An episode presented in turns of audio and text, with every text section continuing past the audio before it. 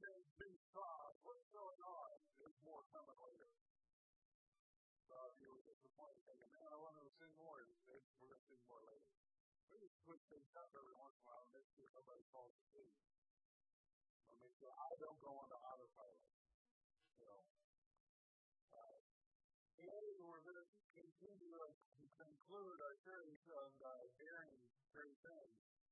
Uh, if you're following Jesus, if you follow Jesus and you take him seriously, he is going to bring you to places where you uh, serve, where you face new challenges. I mean, life is full of challenges anyway. Uh, but if you're following Jesus, you just pass more on. Yeah, I told you up front.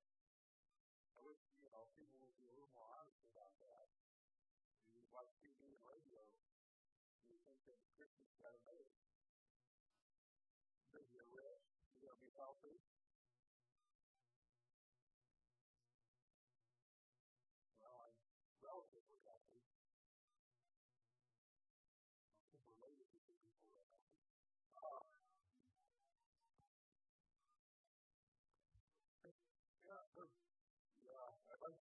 relatively rich, but I'm not even sure I have relatives that are rich.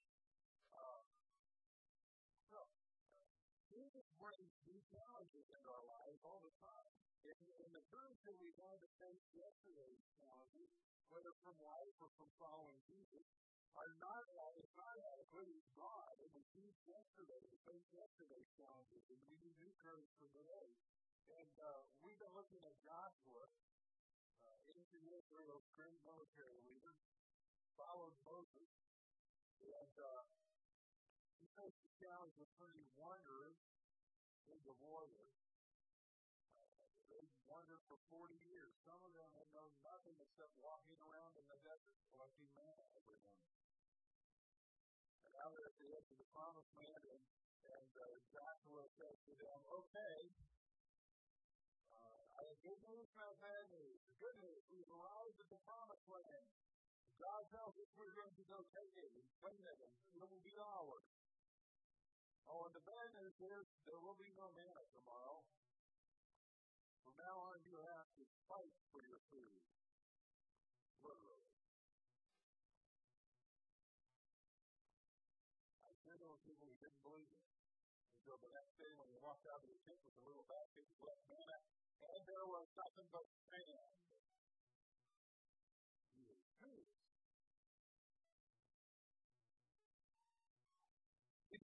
Joshua and his people.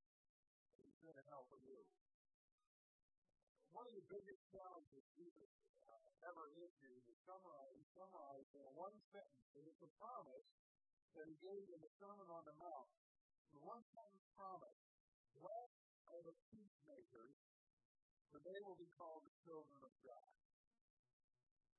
So my question today is, you know, you know families and homes and churches and communities that are saturated with conflict, how can we become peacemakers? I, certainly want to be blessed. And I claim to be a child of God, so I'd like to, you know, have some confirmation for that.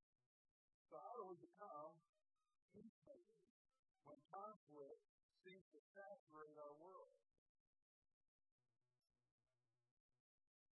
So we're going to look at Joshua again. Joshua chapter 22. We'll catch up here. If you guys are finding Joshua chapter 22, we're going to start at verse 10 for our reading this morning. And we'll catch up with the background here. Uh, people of Israel that come, as they came to the edge of the promised land, they were on the east side of the Jordan River.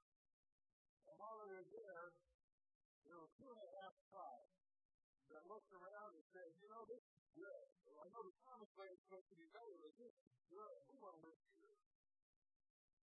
And they Moses, Moses said, you the Lord and see if it would be all right for us to claim this area for ourselves.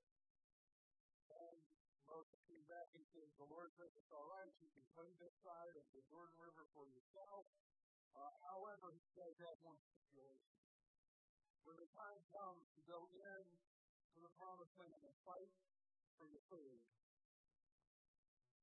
Your entire army, all of your armed men, from all through that side, are to leave your wives, children, and the old folks here, all your possessions here, in the plains and plains, and you're to walk first into every battle we go.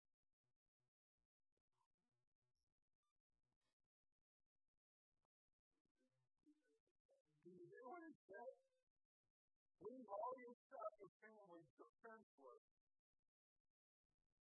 And then you go into battle first. And then take care of something to do. And they kept their word. They kept their word. The Battle of Jericho, they were on the front line. The city they conquered, the Battle of the city Ai, they were on the front line. Every battle they fought, they were on the front lines. And when Joshua said, We conquered the land, you can go home to your family, go left, but not here. They're on their way home. We're here at Joshua chapter 22, verse 10.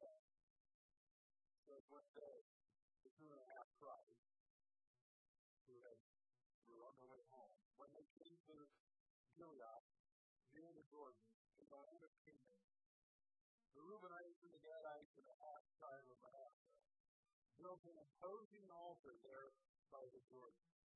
Now I want to stop and just make an observation to, to really realize it's true, uh, particularly in the story, but it's true in all of our lives. Most conflict, or at least more conflict, arises from misunderstanding than from corrupt intentions on somebody's part. In other words, most of the time, when there's a conflict between people, it's based on a misunderstanding rather than one of the groups deciding they wanted to do something to somebody.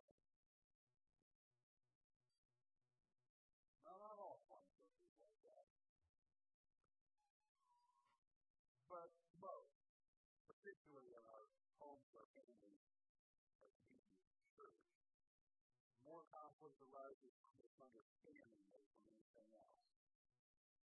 Very few people go around intentionally trying to a fight. So they built this imposing altar by the Jordan River. When the Israelites heard that they had built the altar at the, on the border of Canaan, near the Jordan, on the Israelite side, so they built it on the western side of the Jordan River. The whole assembly of Israel gathered at Shiloh to go to war against them.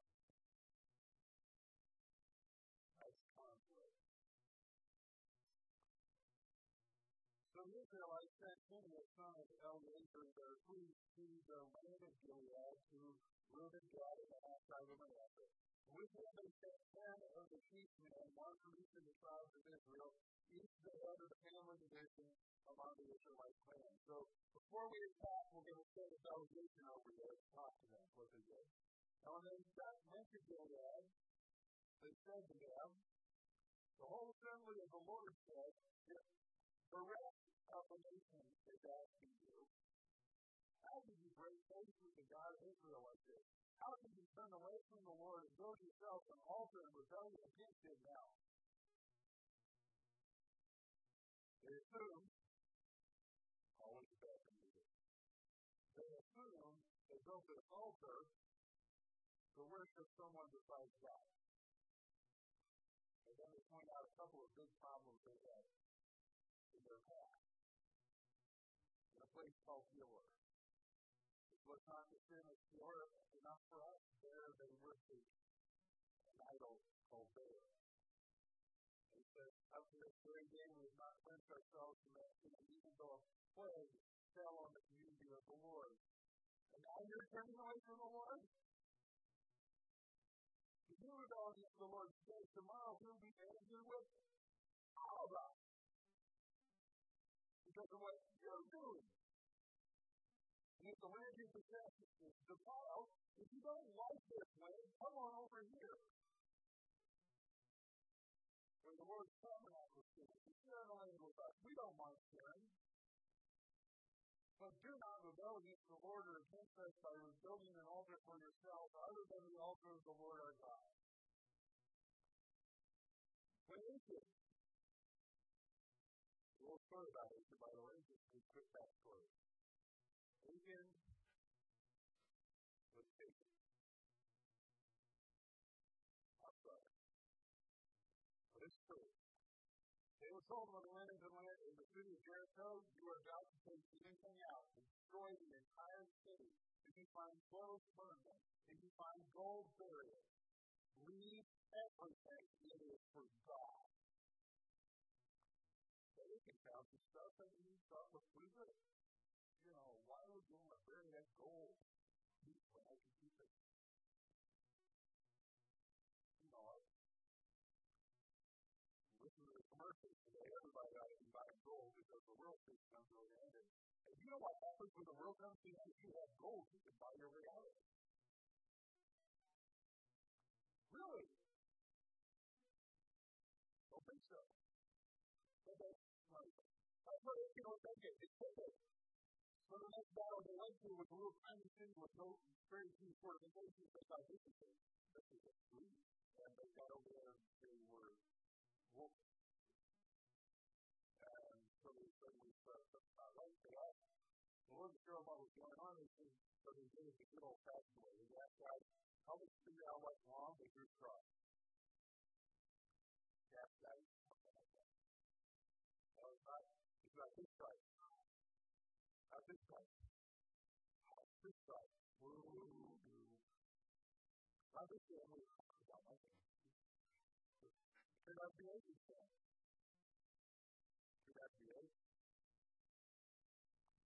I got some stuff there in my car. It looks really cool. I want it. So that's why I me take it. Okay. And this whole thing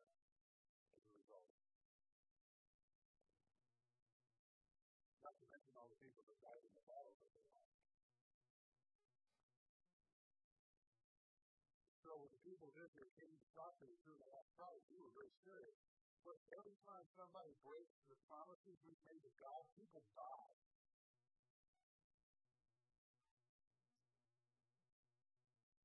What were you thinking?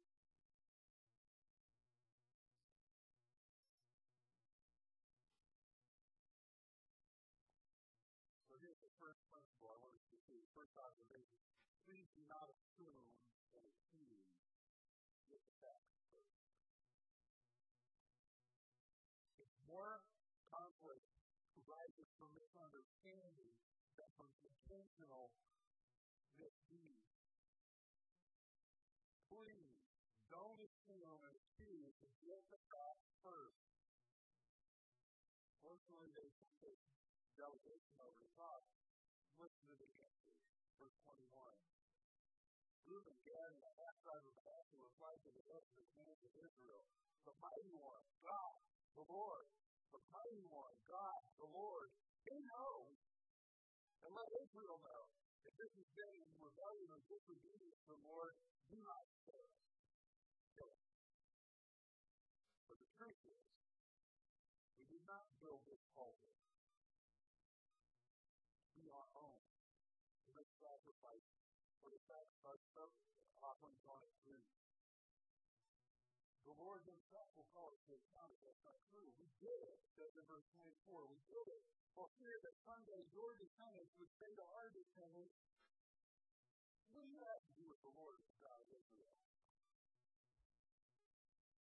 Some of you grew up in those cities. You understand this. You lived in the west side. You church people on the east side. You grew up on the east side. You can church people on the west side. There's a river called the Saginaw. Only this place and their place and their time was the Jordan River, and there was the east side and the west side. And they were afraid someday people on the west side were going to go, we don't trust people from the east side. Who are you? What makes you think you're perfect? So we built this. And opposing pile of stones at this altar so that your descendants might not forget. We build that it would be a witness between us. That if anyone on your side of the river ever says to our people on this side, you don't belong to us, we can point to that and say, yes, we do. That pile of stones proves it. That proves we're connected. That's a witness.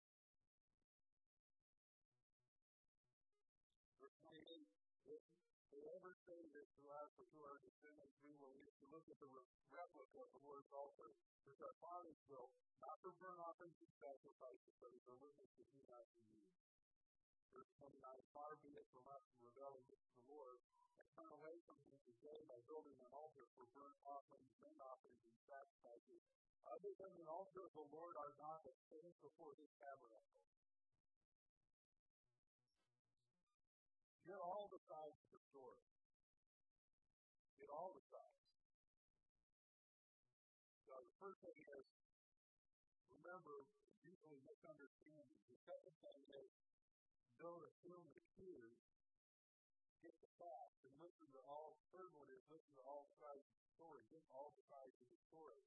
So Phinehas the priest and the leaders of the community, the heads of the clans and tribes of Israel, heard what the two and a half tribes said, and they were pleased. Oh, now we get it.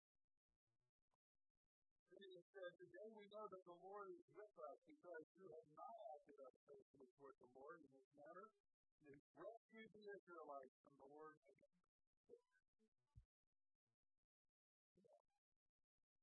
Well, I think that's true, if they had gone over there and slaughtered their brothers, the Lord would have been really upset. That's true. Know, so you just, you know, save the law, a of problems. Phinehas high priest Eleazar, uh, the believers returned to him from a meeting with the half tribes. And they reported to the Israelites. They were glad to hear the report and praise God. And they talked no more about going to war against them. Devastate the country where the Reubenites and Gadites live. And the Reubenites and the Gadites gave the altar this name, a witness between us that the Lord is our God. So, first cause, I think, was that most, or more likely than not, is because of a misunderstanding. So don't accuse and assume, but get the facts. Get both sides of the story. the fourth thing is, uh, yeah, fourth thing is, uh, fourth thing, be willing to change your opinion.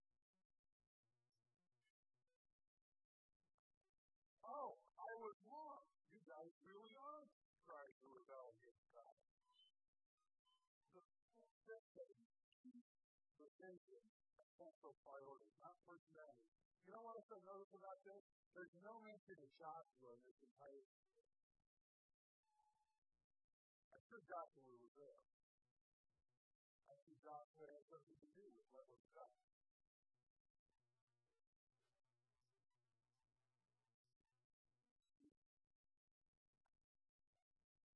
But it wasn't about Joshua. Vision they had as God's people. This is to be our land, and we're to be His people. He is to be our God. We made promises to Him, and He made promises to us. He's always kept His side, and whenever we screw up, and we've done it a few times, it's always been a bad thing. It's always hurt us. I want to pause for a moment to remind us all that God's principles His, His laws that He put in His Word for us in the Bible, they're meant to be two things for us to provide for us and to protect us. They're not there to keep us from having fun. They're not there to keep us from being fulfilled and happy. God gives us His rules and His directions to provide the very best for us and to protect us from the destruction that comes from ignoring them.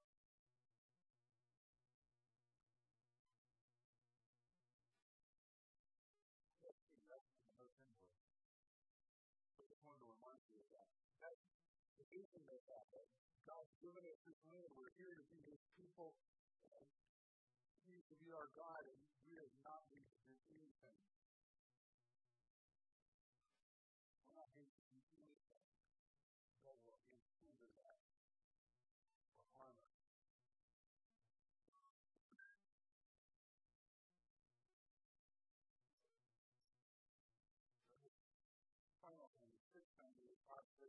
Healthy conflict resolution usually brings stronger relationships.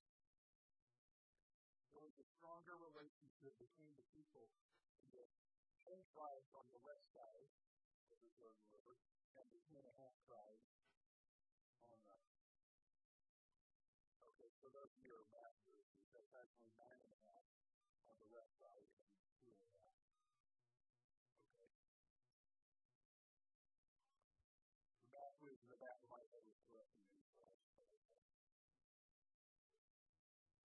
stronger relationship. That, that power that they had built was being recognized as a covenant agreement. They, they had a covenant to keep the covenant amongst themselves. Even though you're on the east side of the river, we know you're okay. Because you built this pile of stones over here to remind us that we believe you belong to us. That we belong to God So here's the sermon in a sentence. I'm going to boil down to one sentence. I, I, I know I have a flip side to it too. So it's actually a sermon of two sentences. Sermon in a sentence. Nobody likes to deal with conflict, but everybody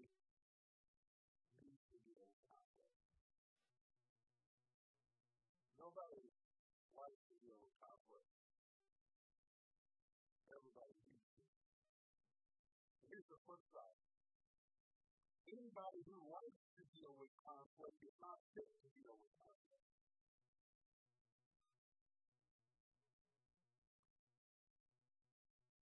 Yeah, I'm going to repeat that. Anybody who likes to deal with conflict is not fit to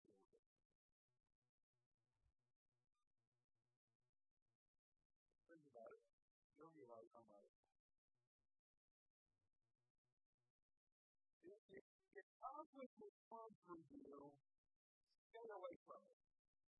Please.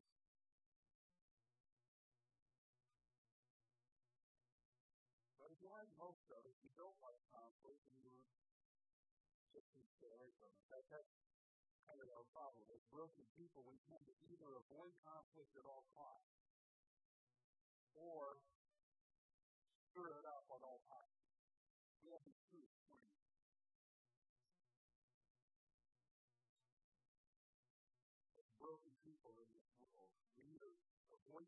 conflict or we stir it up. But there's, there's very seldom a healthy center ground. These are conflict and conflict only makes the problem worse. It's as though we're standing back. It's not we're standing back to watch our houses burn down. While others, others are grabbing the gas can and throwing gasoline on the fire but it's not big enough yet. And that's the way we are as broken people. We either, we're either back and watching things burn, or we're throwing gas on it to make it worse. Our saturated culture tries to squeeze us into one of these two holes. And depending on your personality, or mine, you know, I have one too, believe it or not. Uh,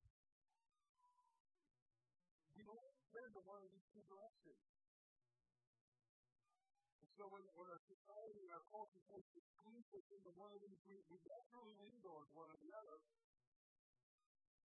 And we're really poor.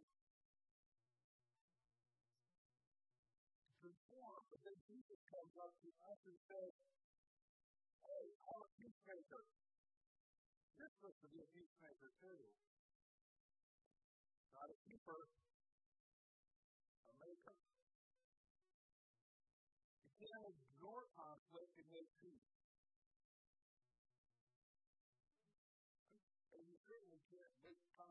word and make peace.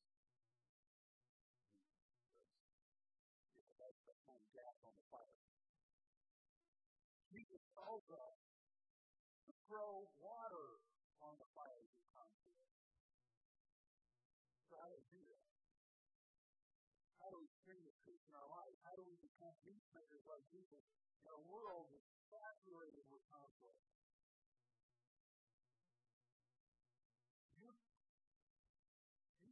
Turn around without thinking about some kind of conflict somewhere.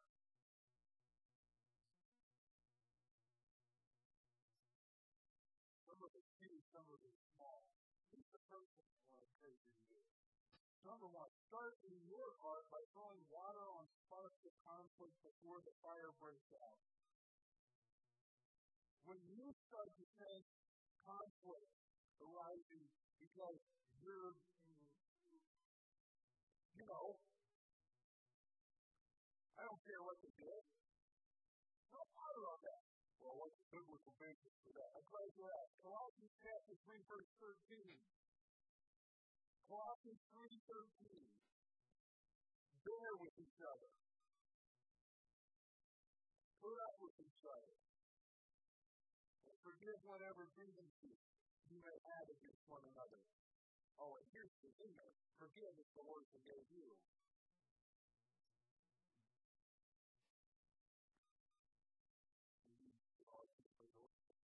Throw water on the conflict. As soon as you start sensing conflict coming up in yourself, throw water on it.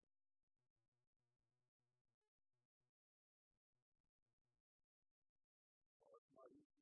Well, when we see everybody be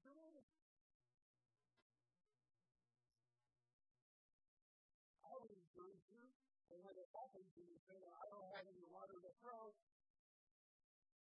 you just start humming a song or something so far. Holy Spirit, rain.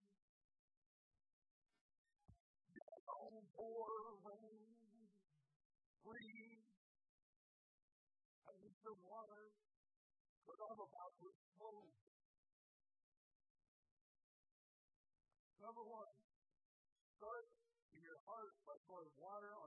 Of conflict before the fire breaks out. I also told you in 1 Corinthians 13 that tells us that love always believes the best. If we know, if we do know, because I told us multiple times, I'm going to remind you, more conflict results from misunderstanding than from people intentionally doing something to take us off. More conflict comes from misunderstanding. Uh, believe from the very beginning they did not mean to make me angry. They did not mean to hurt me. I just don't understand what's going on, and therefore I'm going to go on. I'm going to put up with it. I'm going to forgive it. Well, what if they don't ask for forgiveness? I would remind you that you would forgive like the Lord forgave you. If you did not ask, do not wait to forgive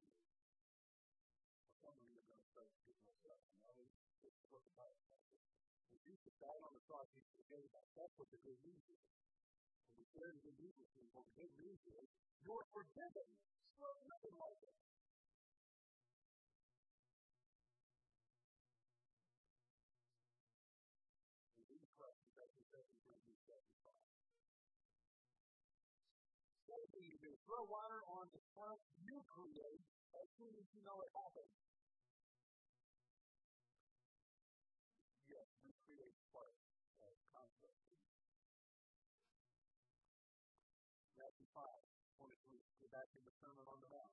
If you bring your gift to the altar, there remember that your brother has something against you. That's the teaching way of saying you did something stupid and hurt somebody's feelings. Or you did something you.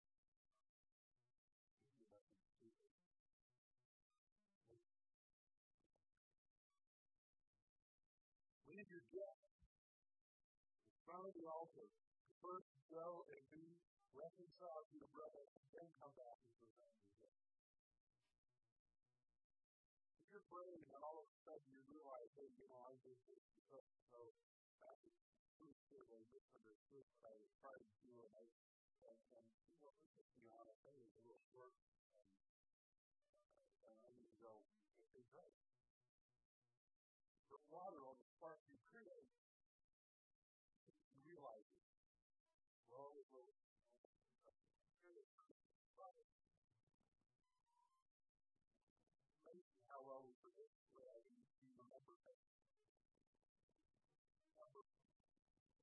something that probably upset somebody, then you should be fairly well certain they remember too.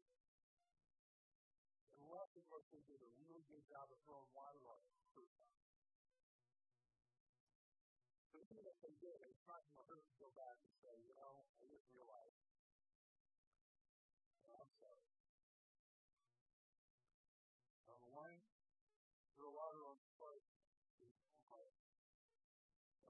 Throw water on the spark to be created. Number three, throw water on the spark others create by talking to them as soon as possible. Jesus said in Matthew chapter 18, if another, another believer, if another Christian sins against you, go privately and point out the offense. The other person listens and confesses it, and one that person back. But if you're unsuccessful, take one or two others with you and go back again so that everything you say can be confirmed by two or three witnesses. And if the person refuses to listen, take your case to the church. And if he or she the church decision, treat that person as a pagan or a corrupt tax collector. Now, I'm just going to remind you, how did Jesus treat pagans and tax collectors? He hung out with them. So do not read this as saying, so, I go to to them, they agree with me. I take somebody with me, they won't agree with me. I take them from the church they won't agree with me. Now I can write them off. No. Now you can hang out with them.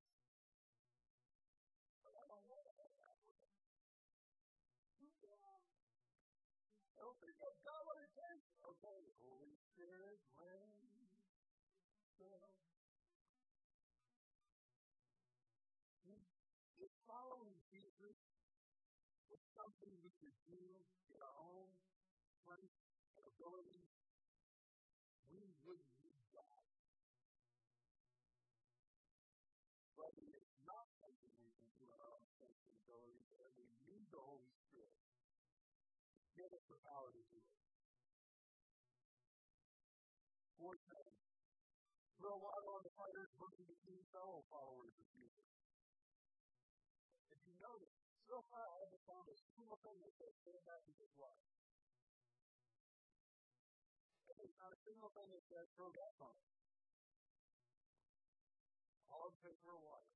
Throw water on the fire burning between fellow followers. In Philippians chapter 4, Paul says, I appeal to you to media and Syntyche. Please, because you belong to the Lord, settle your disagreement. And I ask you, my true partners, to help these two women, for they worked hard with me telling others the good news.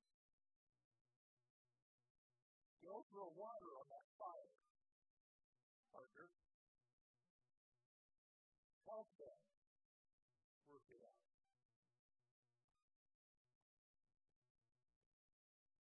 There's one more observation I want to make, one more step that we can take. If you celebrate and we do it whenever you have the opportunity celebrate communion and allow the Holy Spirit to and saturate your heart with His presence, with His water, the water of the Spirit.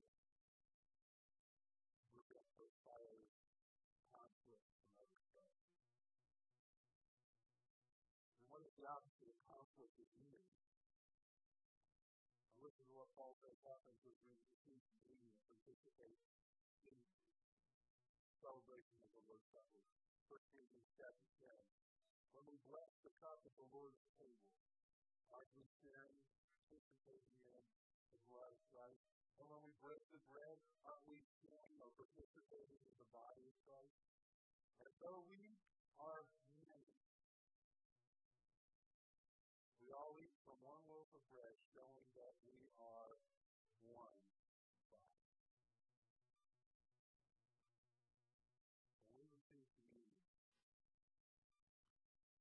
things that happen.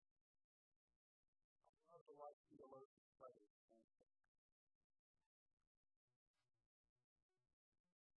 Usually I just smile and go, well, you know, you could have said that a lot. Uh, the things that happen when we celebrate communion that are mysteries. They're not meant to be explained. They're just meant to be experienced and stated. This is what happens. What happens when all of us eat that little piece of bread. It unites us. It not only unites us in this room, it unites us with Christians all around the world. All the men and women who ever followed Jesus and ever will follow Jesus and are following him now, it unites us with him. How does he do that? I don't know.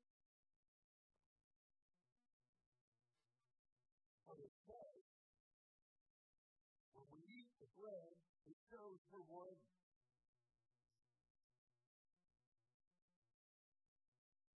want you understand that really drives me nuts not being able to understand that. I look at science you know what science says is we ask why and how. Why does it work like that and how can it how can it happen?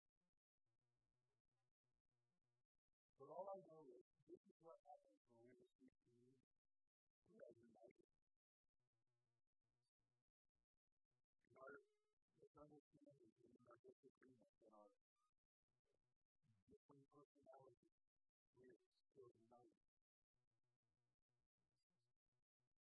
There's something about receiving communion that changes us from individuals to the body of Jesus. So this morning I want to I'm to challenge you to share a great thing. To believe